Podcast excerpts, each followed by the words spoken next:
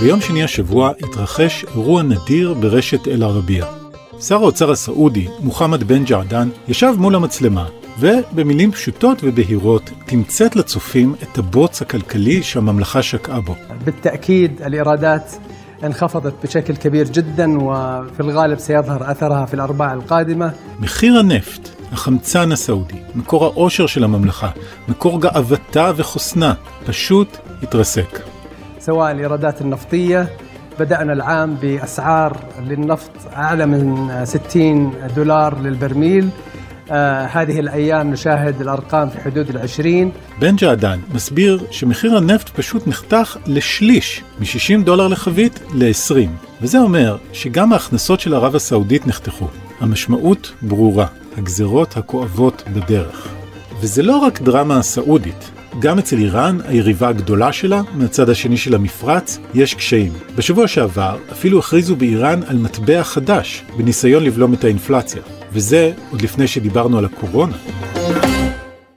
היי, אני אורי פסובסקי ואתם מאזינים לצוללת מבית גלובס. והיום, הסערה המושלמת מכה במפרץ הפרסי. הקורונה משתוללת, מחיר הנפט בהתרסקות היסטורית, ותוסיפו לזה גם סנקציות אמריקאיות שהולכות וחונקות את הכלכלה האיראנית. מה המשבר העולמי עושה לכלכלה של מדינות המפרץ? וגם, איך אפשר לא, מה זה אומר לגבינו? מי שיעזור לנו לעשות סדר בבלגן של השכנים הרחוקים ממזרח לנו הוא דני זקן, שמסקר בגלובס את העולם הערבי לצד עוד תחומים מרתקים לא פחות, כמו הפוליטיקה כאן בישראל.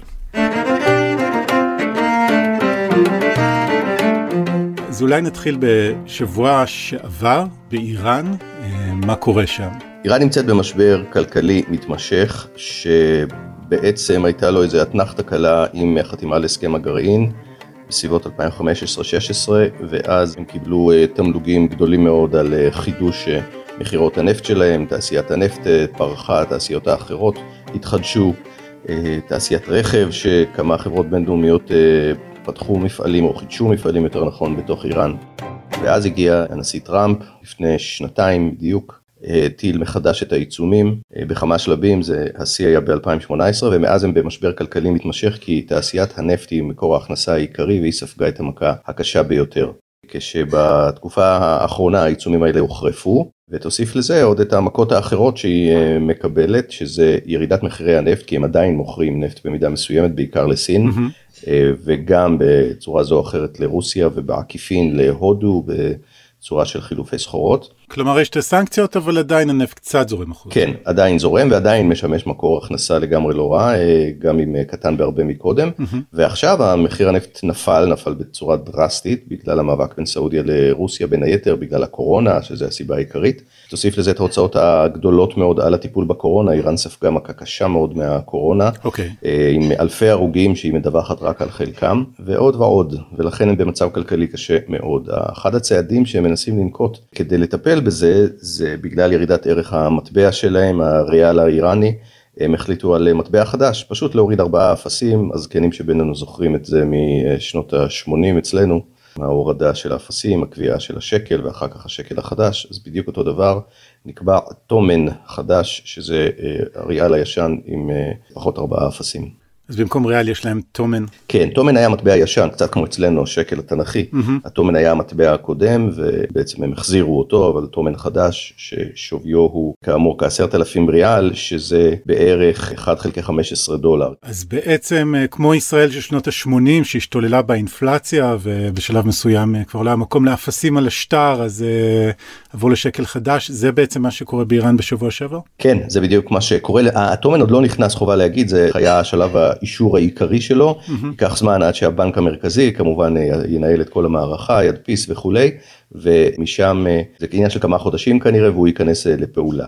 הדולר הוא בעצם ההילך היותר יציב ולכן הכמעט יחידי שמשתמשים בו. בינתיים אתה רואה באמת איראנים שמסתובבים עם שקים של שטרות כדי להחליף, לשלם על ממכולת ועד דברים אחרים ויש מחסור חמור מאוד במצרכים. כלומר ממש משבר כלכלי אמיתי. המשבר הוא כלכלי והוא מתמשך, שנה שעברה הם נכנסו אליו ידעו שהם נכנסים אליו, ניסו לנקוט כמה צעדים, אה, בפועל לא עשו אה, צעדי קיצוץ למשל בתקציבים, אה, הם ניסו בעיקר להוריד משכורות לעובדי המגזר הציבורי, מה שהוליך לגל מחאות מנהגי המשאיות ועוד, אחר כך הם העלו את מחיר הדלק, מה שהוביל לעוד גל מחאות. בשורה התחתונה המשבר קשה מאוד לראות איך הם יוצאים ממנו, גם בגלל הנחישות של המשטר האמריקאי נכון לעכשיו, וכמובן שהם מאוד מאוד מייחלים לזה שדונלד טראמפ לא ייבחר שוב לנשיאות.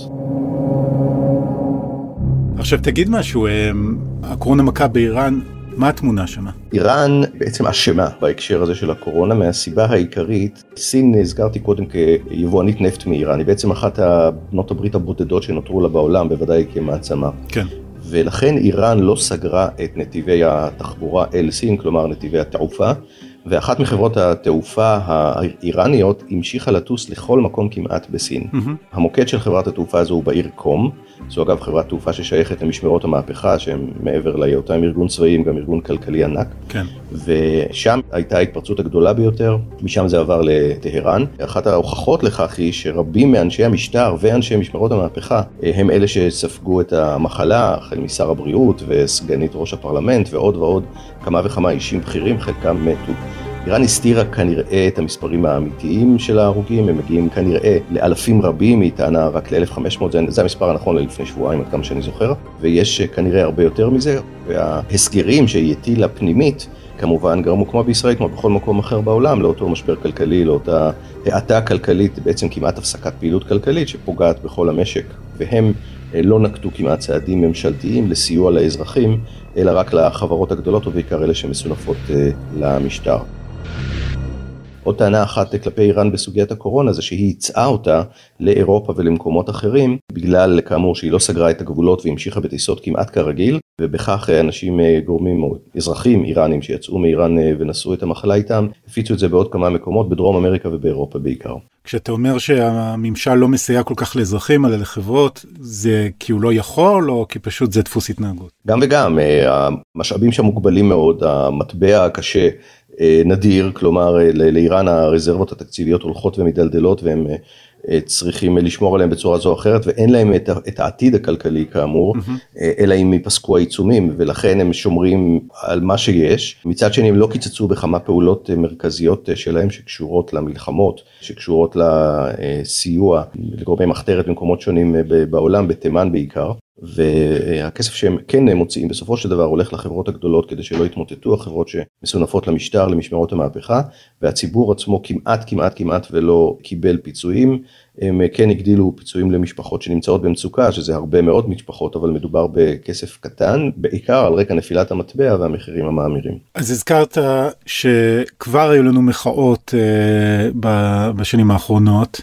ועכשיו המשטר מסייע לכל מיני מורדים בתימן ומסייע למקורבי המשטר. אם אני הייתי אזרח איראני הייתי מתעצבן. אה, סוגיה שהיא אה, עולה כל הזמן, האם האזרח האיראני יתעצבן מספיק עד כדי כך שהוא יפיל את המשטר? האזרח האיראני כועס, אין בזה בכלל ספק. Mm-hmm. כלומר, רוב האזרחים האיראנים שהם לא פוליטיים נקרא לזה, או שהם פשוט חיים את החיים הרגילים שלהם, לא רוצים את המשטר הזה, אין בזה ספק. הבחירות הקיימות שם הן בחירות לא אמיתיות, כי הנבחרים הם רק כאלה שהמשטר אישר. אמ, ההשתתפות אה, בהן הולכת ומתמעטת ומצבן של המחאות באיראן הוא של גלים שבאים והולכים בדרך כלל מסיבות כלכליות כשיותר ויותר וזה למדנו במחאות אה, של האחרונות שהיו יותר ויותר גורמים מצטרפים אליהם כן. אה, סטודנטים על ענייני שכר לימוד נהגי משאיות על שכר ודלק מורים ועוד הנקודה היא כזו, המשטר הוא חזק מאוד, כלומר הוא מחזיק באמצעי אכיפה מאוד מאוד אה, משמעותיים, בין אם זה מיליציות שלו, בין אם זה כמובן כוחות המשטר עצמו, משטרה, צבא וכולי, ולעשות הפיכה שם זה דבר שהוא קשה מאוד מאוד אה, לביצוע, ולכן התחושה, ההערכה של רוב המומחים בתחום הזה היא שהמחאות יימשכו בוודאי ככל שהמצב הכלכלי יחריף. אבל שהסיכוי שהמשטר עצמו ייפול הוא ממש לא חזק. האמת שאנחנו ראינו שוב ושוב נבואות על זה שיציבות המשטר בסכנה בשנים האחרונות, כולל הפגנות ענק אחרי האביב הערבי, ו- וזה לא קרה. לא, זה לא קרה בדיוק מהסיבה הזו שציינתי, הציבור לא רוצה את המשטר, המשטר חזק מדי מכדי שאפשר יהיה להפילו.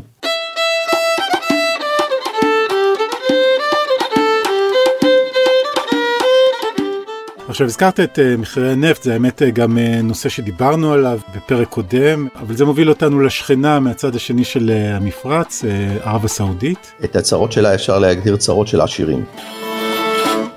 שהיא במידה מסוימת הכניסה את עצמה לתוכן. האיצה את המפולת אם תרצה בעימות שלה עם רוסיה. אז מה קרה שם? הסיפור הוא שכמובן מחירי הנפט החלו לרדת עם משבר הקורונה, הביקושים ירדו אה, מאוד, בין אם זה טיסות, בין אם זה נסיעות. Mm-hmm. אנחנו ראינו את זה אצלנו, כמעט חודשיים אנשים בקושי יצאו עם המכוניות אה, וכמובן התעשייה וכל יתר הדברים, הביקושים נפלו, נפלו בסדר גודל של 60-70 אה, אחוז, שזה מאוד מאוד משמעותי כמובן, ואז המחירים החלו לרדת. כן. הניסיון של ערב הסעודית היה בתוך אופק. להביא לכך שהם מורידים את התפוקה, את הייצור, כדי למנוע נפילה של המחירים. אלא שאחת היצרניות הגדולות בעולם, שמה רוסיה, שהיא לא בדיוק חברה באופק, היא, איך נקרא לזה, היא משקיפה בארגון ולכן גם לא מחויבת להחלטות, אה, היא סירבה לבוא אה, לקראתה של סעודיה להגיע להסכם, יורש העצר בן סלמן, מוחמד בן סלמן, שהוא האיש החזק בסעודיה, החליט שהוא נכנס בהם ושהוא נוקט בצעדים החריפים. הודיע על כך שאין אה, הורדה של הייצור והמחיר נפל עוד ועוד, היו כמה ימים שהמחיר היה פחות מאפס ככל שזה נשמע מוזר. כמובן שלא מכרו מתחת לאפס, אבל לא היו מכירות במשך כמה ימים, פשוט לא היו מכירות, שזה מדהים. בסופו של דבר, אחרי כמה שבועות של עימות, הם הגיעו לאיזושהי הסכמה, יש באמת אה, הקטנה של הייצור של החביות, של השיווק שלהן, והמשמעות היא שהמחיר התייצב היום על 30 וכמה דולר לחבית. כן. תלוי גם איזה חבית בדיוק, ושזה בערך 40 אחוז מהמחיר שהיה קודם למשבר הקורונה. משמע, הכנסות הנפט צנחו אה, בצורה אה, דרמטית. מה המשמעות של צניחת מחירים כזאת מבחינת מדינה כמו סעודיה? המשמעות היא שסעודיה בעצמה, אחת המדינות העשירות בעולם, מדווחת על כך שתשעה מיליארד דולרים היא הפסידה. או יותר נכון לא הכניסה, יש ירידה של תשעה מיליארד דולרים רק ברבע הראשון השנה בהכנסותיה, שגם היא צריכה אה, לנקוט בצעדים כדי אה, לפצות על כך, אה, בכל זאת גם שם מנהלים כלכלה מסודרת עם תקציב שצריך לאזן אותו. הם עשו כמה וכמה צעדים, חלק מהם צעדים שננקטו בימים האחרונים זה כדי להילחם באבטלה, הם פסלו כמה וכמה מקצועות מעבודה של זרים כדי להפנות את הסעודים לעבוד בהן. זה אגב רפורמה שמתכנן בן סלמן כבר הרבה זמן, הוא רוצה שהסעודים יפסיקו להיות עצלנים, ככה הוא הגדיר את זה פעם, ויתחילו לעבוד בכל מיני עבודות אחרות מעבר. מעבר למשק הנפט והדברים הקלים, כן. ולכן בין היתר הוא עשה את זה, ואתמול התבשרנו על כך שהם שילשו את המע"מ מ-5% ל-15%, כן. וכן ביטלו uh, תוספת uh, כספית, או יותר נכון מענק כספי שמגיע לחלק מהמשפחות uh, בסעודיה, משפחות של עובדי המדינה, הם פשוט ביטלו אותו, מענק של כמה אלפי דולרים בחודש לכל משפחה. כן. מה שאומר שר האוצר הסעודי, זה שהאפשרות של צעדים נוספים על הפרק, שיש מועצה של uh, כמה מומחים שיושבת על המדוכה ושעד סוף החודש יוכרז על עוד צעדים כלכליים מרחיקי לכת שבהם אה, בסופו של דבר אה, סעודיה גם היא תיאלץ לקצץ. כמו שאמרנו צרות של עשירים היא ממש ממש לא תתמוטט סעודיה mm-hmm. אבל בהחלט גם היא אה, בקיצוצים מאוד מאוד נרחבים. אבל תשמע לשלש את המע"מ ולקצץ אלפי דולרים בחודש מהכנסה של סעודים אלה צעדים שנשמעים לי לפחות די דרסטיים כשלעצמם עוד בלי גזרות נוספות. נכון והם כן מדברים על עוד גזרות הם מדברים על למשל העלאה של מחירים של כמה וכמה מוצרי יבוא. והם מדברים על אה, קיצוץ במשכורות של עובדי ציבור, יאמר אה, לזכותם אם תרצה, שמדברים על המשכורות של הבכירים. פה תהיה בעיה אולי קצת לבן סלמן כי רוב הבכירים הם אנשי משפחת המלוכה, נסיכים למיניהם, קרובי משפחותיהם וכולי, ולכן צפויה התנגדות מצד אחד, מצד שני הוא, זה בדיוק מה שהוא רוצה לעשות, הוא אה, מנסה לבסס את שלטונו, וכאן אנחנו מדברים כבר על פוליטיקה פנימית, ואין לו שום בעיה לפגוע באלה שמסביבו, mm-hmm. כדי להראות לעם שהנה, גם הם משלמים, גם העשירים יותר משלמים. הוא כבר כלה אה, חלקים מהמשפחה שלו במלון ריץ נדמה לי, נכון? וגם הודיע להם שהוא מחרים להם מיליארדי דולרים, כלומר ראינו כאלה דברים בעבר. נכון. לפני שנה ומשהו כן הוא עשה אה, מעצר המוני של מה שמכונה נסיכים בסעודיה חברי משפחות שהם קשורים לשבט המלוכה. עשירים מאוד התואנה העיקרית הייתה שחיתות ודברים אחרים. המעצר היה במלון ריץ באמת בריאד סוג של אה, כלא של זהב כלוב של זהב אם תרצה. אה, והוא אכן הדיח כמה מהם ובסופו של דבר גם הכניס לכלא כמה מהם אבל מדובר היה בעיקר בצעד סמלי כדי לבסס את השלטון להגיד להם חבר'ה אני פה השולט מוחמד בן סלמן יורש העצר האיש החזק בסעודיה ואכן כך נראה שזה אה, מעמדו ולכן הוא יכול לעשות את הצעדים הללו שאנחנו מדברים עליהם היום. שאלה אחרונה לדמות הזאת של בן סלמן אתה יודע חלק ממה שאנחנו מדברים עליו זה כל מיני כוחות ממש מקרו כלכליים עולמיים, ירידת מחירי הנפט או התפרצות מגפה עולמית, זה דברים שהם לא קשורים לאיש כזה או אחר, אבל מצד שני, בן סלמן, אתה יודע, אתה אומר, הוא החליט להיכנס אה, ברוסיה, כלומר, עד כמה הסיפור זה סיפור של החלטות של איש אחד אה, אגרסיבי ולפעמים עם החלטות קצת אה, נמהרות. אמרת אגרסיבי, זה בעצם בדרך כלל נמהר. הוא איש מחושב, יש לו מטרות, והמטרות שלו הן מאוד מאוד מובהקות, אנחנו אגב כלולים בהן במידה לא מעטה, mm-hmm. במובן החיובי של המילה, כלומר, הוא כן רוצה להגדיל את הקשרים עם ישראל כדי ליהנות מהיכולות של ישראל ולפתח את סעודיה לכיוונים חיוביים. המטרה שלו היא להפוך את סעודיה להרבה יותר מודרנית, להרבה פחות תלויה במשק הנפט, למדינת הייטק, גם במובנים של אה, הייטק פיננסי והייטק של ייצור ושל ידע, משהו קצת אפילו בדומה לישראל, ולכן הוא שולח את אה, הסעודים אה, ללמוד בחו"ל במקומות הטובים ביותר ולחייב אותם לחזור ולעבוד בתוך סעודיה, לכן הוא פותח עוד ועוד מקצועות לסעודים שעד עכשיו בעיקר החזיקו בהם אנשים מבחוץ, הפלסטינים אגב למשל, הם עם שבסעודיה בולט מאוד בכמה וכמה תחומים של הנדסה למשל. והוא רוצה להחליף אותם, הוא רוצה שהסעודים יתחילו לעבוד ולקיים את המדינה שלהם. יש אגב עשרה מיליון עובדים זרים בסעודיה שהוא רוצה להקטין את אה, מספרם, mm-hmm. ואלה המטרות שלו. עכשיו, הוא הולך לכיוון הזה, הוא גם רוצה כמובן להראות אה, שהוא אה, טיפוס חזק ושולט, ככה הסיפור באופק מול רוסיה, רוסיה יריבה ותיקה, כאן במקרה הזה אני חושב שהוא למד קצת לקח ויכול להיות שהוא באמת היה אה, נמהר מדי. המלך סלמן פחות משפיע נקרא לזה, הוא יותר אה, נושא הצהרות ואמירות, אבל הרבה פחות משפיע על המדיניות עצמה, ובן סלמן בתכלס עושה כמעט כל מה שהוא רוצה בסעודיה. כמו שאמרת, אם באיראן המשבר חמור והם בצרות מתמשכות, איכשהו אתה נשמע פחות מודאג לגבי סעודיה, איך נגדיר את זה? כן, אמרנו צרות של עשירים, הם לא בדיוק ניזוקים מזה בצורה כל כך, זאת אומרת הם לא יהיו, לא, לא בסכנת קריאה. קריסה, המשטר בכלל לא בסכנת קריסה, ההפך הוא נוקט בצעדים שמביאים לאהדה של הציבור שמראה שהוא כן אה, מצליח לעשות את השינוי, אז אה, לא, אז אין שם אה, חשש לא להם ולא ליתר מדינות המפרץ, שהן מדינות שהן חזקות כלכלית במובן הזה שיש להן בסיס, יש להן הרבה מאוד שומנים. חברת הנפט הסעודית היא בעצם החברה הכי עשירה בעולם עם הכי הרבה נכסים. גם אם היום תיפסק לגמרי mm-hmm. מכירת הנפט למשך זמן אה, לא קטן עדיין יש להם הרבה מאוד שומנים להחזיק, מה שלא כן אה, באיראן שנמצאת ממש על קרעי תרנגולת.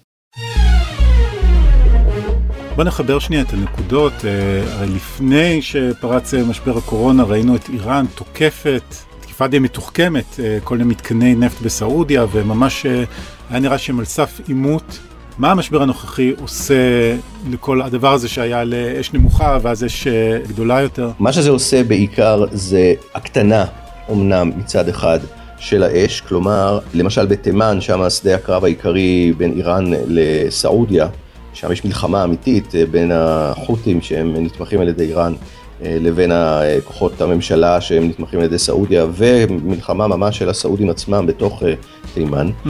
אה, שמה לאט לאט האש דועכת גם קצת בגלל החשש מקורונה כי יש שם התפרצות מסוימת וגם כי שני הצדדים עסוקים בהצהרות הפנימיות שלהם ולכן יש שם דעיכה מסוימת אפילו שיחות שמדברים על הפסקות אש וכולי.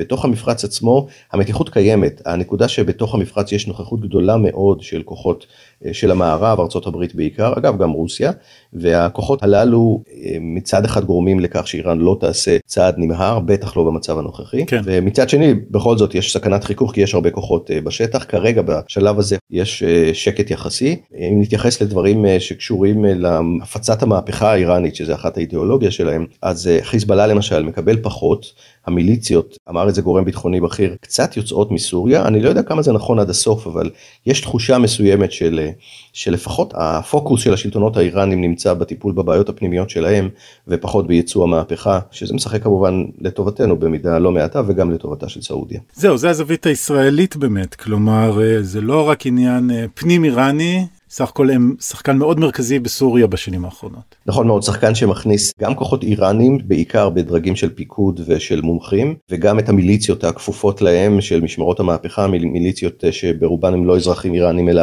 אה, אפגנים ואחרים. והם נמצאים שם בכוחות לא קטנים ואנחנו תקפנו אותם אה, הרבה מאוד פעמים, כך לפחות לפי פרסומים זרים, בחלק מהמקרים גם הודינו בזה, ולפי אותו גורם ביטחוני יש ירידה מסוימת אה, בסד"כ בסדר הכוחות הללו בתוך סוריה וגם ירידה בפעילות האיראנית בתוך סוריה, גם כנראה בגלל שהרוסים קצת נמאס להם מזה והם דוחקים, מנסים לדחוק את איראן החוצה, יש איזה הסכמות מסוימות בינינו לבין פוטין נשיא רוסיה בהקשר הזה. נוסיף לזה את העניין של החיזבאללה, שפועל כמובן גם בתוך סוריה וגם בלבנון, האיראנים לא הפסיקו את העברת הנשק. אה, בעיקר זה המתוחכם והידע לחיזבאללה, זה דבר שלא נפסק ככל שידוע לגורמי הביטחון הישראלים, אה, למרות המשבר הכלכלי וחיזבאללה ממשיך להתעצם, מה שהדבר היחיד שעוצר את זה, מונע את זה, מאט את זה, זה אותן תקיפות ישראליות, גם על שדות תעופה בסוריה, ששם זה אחד המקומות העיקריים שהנשק הזה עובר, וגם על שיירות אה, שנמצאות בדרך.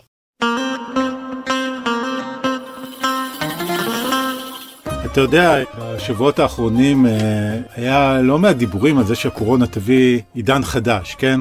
שנטייל אחרת ונעבוד אחרת ונתנהג אחרת אחד לשני אה, ונשים מסכות אה, לשנים עכשיו. נתקלת בכתבה אחת או שתיים בכיוון הזה. מן הסתם כן. יש אה, איזשהו בסיס להניח שכל מה שדיברת עליו עכשיו, הירידה הזאת במחירי הנפט, הקשיים הפנימיים, יביאו לאיזשהו שינוי גם במזרח התיכון, במאזן הכוחות, בהתנהגות של כל המדינות האלה, או שבסך הכל אנחנו רואים עוד קצת קשיים באיראן, קצת האצה של תהליכים שהיו בסעודיה, ובעצם זה אותו דבר רק טיפה אחרת?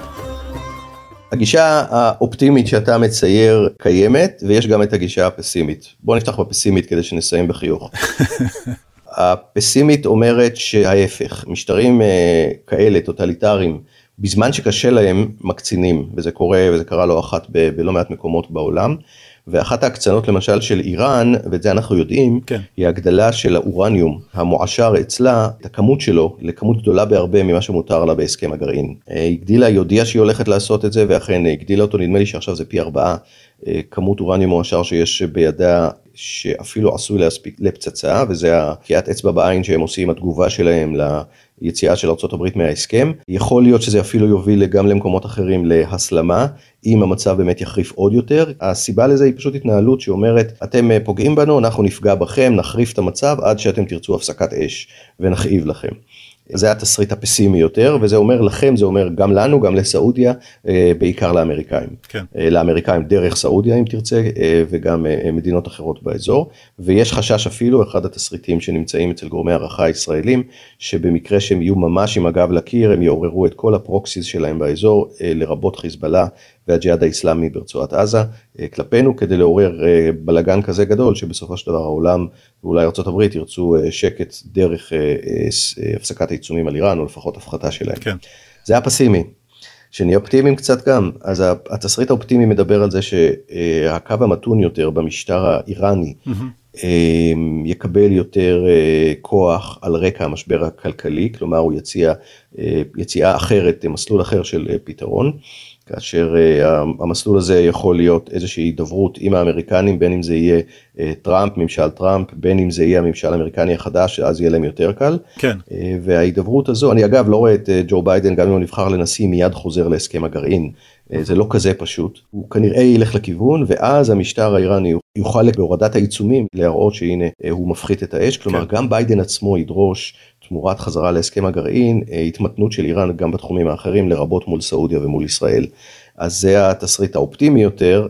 אם יהיה ממשל טראמפ, יכול להיות שזה יביא בסופו של דבר להתערערות ממש ממש רצינית של המשטר. לא יודע אם עד כדי הפלה שלו, אבל להחלשה שלו לפחות, אה, ולצמצום הפעילות הבינלאומית שלו, מה שיכול אה, במובן הזה לסייע אה, כמובן לישראל וגם לסעודיה, בעצם לאזור כולו ולעולם כולו. כן, סוג של אופטימיות. אולי לא כזאת אופטימיות לאזרחים האיראנים, אבל זה... סוג של אופטימיות, סוג.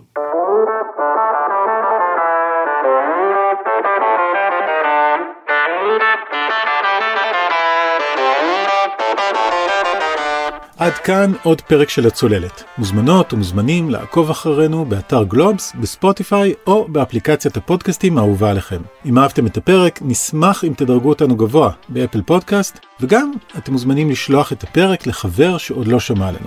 אם התעוררה הסקרנות שלכם ואתם רוצים לשמוע ניתוח מרתק על מאבק הכוחות מאחורי התרסקות מחירי הנפט, אתם מוזמנים להאזין לפרק 37 של הצוללת שנכנס לעומק מלחמות הנפט. ובהזדמנות הזאת אתם מוזמנים גם להאזין לפודקאסט השקעות הנדל"ן של גלובס, כסף בקיר, שחוזר עם פרקים חדשים על אנשים שהחליטו להשקיע את הכסף שלהם בנדל"ן ומה המשבר עשה להם.